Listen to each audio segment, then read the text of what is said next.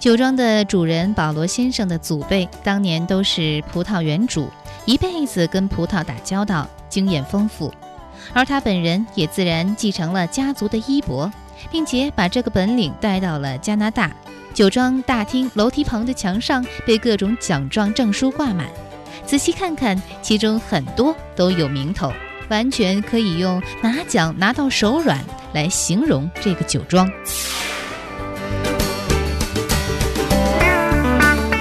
酒庄目前由保罗的太太还有儿子儿媳打理着，是典型的家族酒庄。保罗的儿媳负责整个酒庄的公关，在他的带领下，我们开始了美酒之旅。酒庄大厅的侧门外是一望无际的葡萄园，不同品种的葡萄按区域划分，其中中间部分最多的是这里最著名的白葡萄品种雷司令。这个季节正是葡萄收获的时候，大串大串的葡萄，有的挂在藤上，有的刚刚被摘下，码放在旁边的筐中。烈日下的白葡萄显得晶莹剔透，像珍珠般泛着光泽。现在正在采摘的是制作普通葡萄酒的葡萄，制作冰酒的葡萄采摘和制作远比普通葡萄复杂。在葡萄成熟后，适合做冰酒的葡萄将继续地留在葡萄藤上，并要仔细地罩上一层保护网，这是防止不小心造成的脱落和鸟兽来偷吃，直到不久后的一场冰霜来临。在这段时间，葡萄因急冻而迅速失去水分，因此保留了糖分。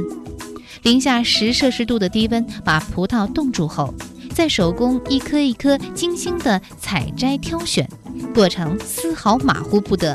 据说这里最好的冰酒三百七十五毫升一瓶，要用八公斤以上的葡萄，因为大部分水分在此过程当中以冰晶的状态被析出。浓缩的葡萄汁的产量只有正常产量的五分之一，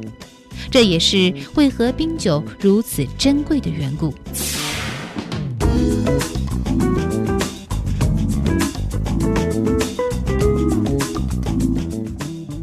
此时，维达尔和雷司令酿造的冰酒已经开启，琥珀色的酒倒在高脚酒杯中，按不同的品种依次排开。刚站到面前，就隐约地闻到香气，举起酒杯，将鼻子探到杯口，深吸一口，芳香的气味充斥着整个味蕾，已经等不及回味，一大口酒已经进入口中。浓厚的甜混合着蕴含多种水果香气的香，仿佛在口中绽放，但又带着极端的冷冽气息。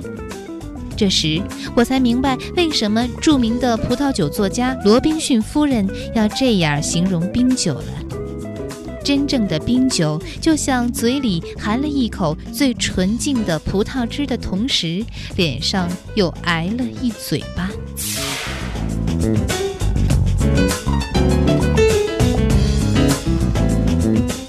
我觉得用这样的词汇来形容一种葡萄酒的味道真是太奇特了，当然也引发了我对冰酒无限的想象。